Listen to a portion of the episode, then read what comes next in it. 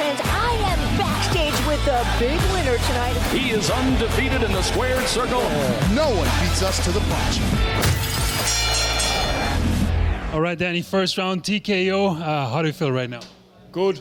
Never felt better, you know. Nice to get a, an early night. Yeah, pleased. Really pleased.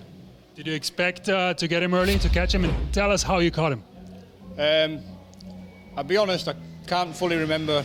I think I've hit him with an uppercut and a left hook. I can't remember what punch finished the fight. Uh, it's a bit vague at the minute. It was a big support, and um, you know, big lot of people come to see us, so I was just buzzing. I was just made up. Um, listen, it's a good night, you know. Pleased.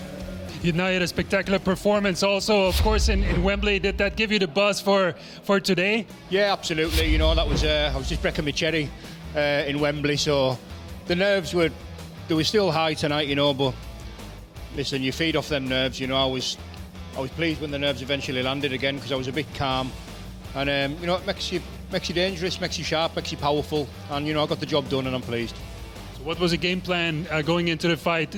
Did you go in with the mentality of getting him out of there, or is just something coming naturally? Yeah, the game plan was knock him out. You know, don't throw unless you're going to connect. You know, and I think uh, I've done that. Big shout out to my coach Wayne, who got us in tip-top shape.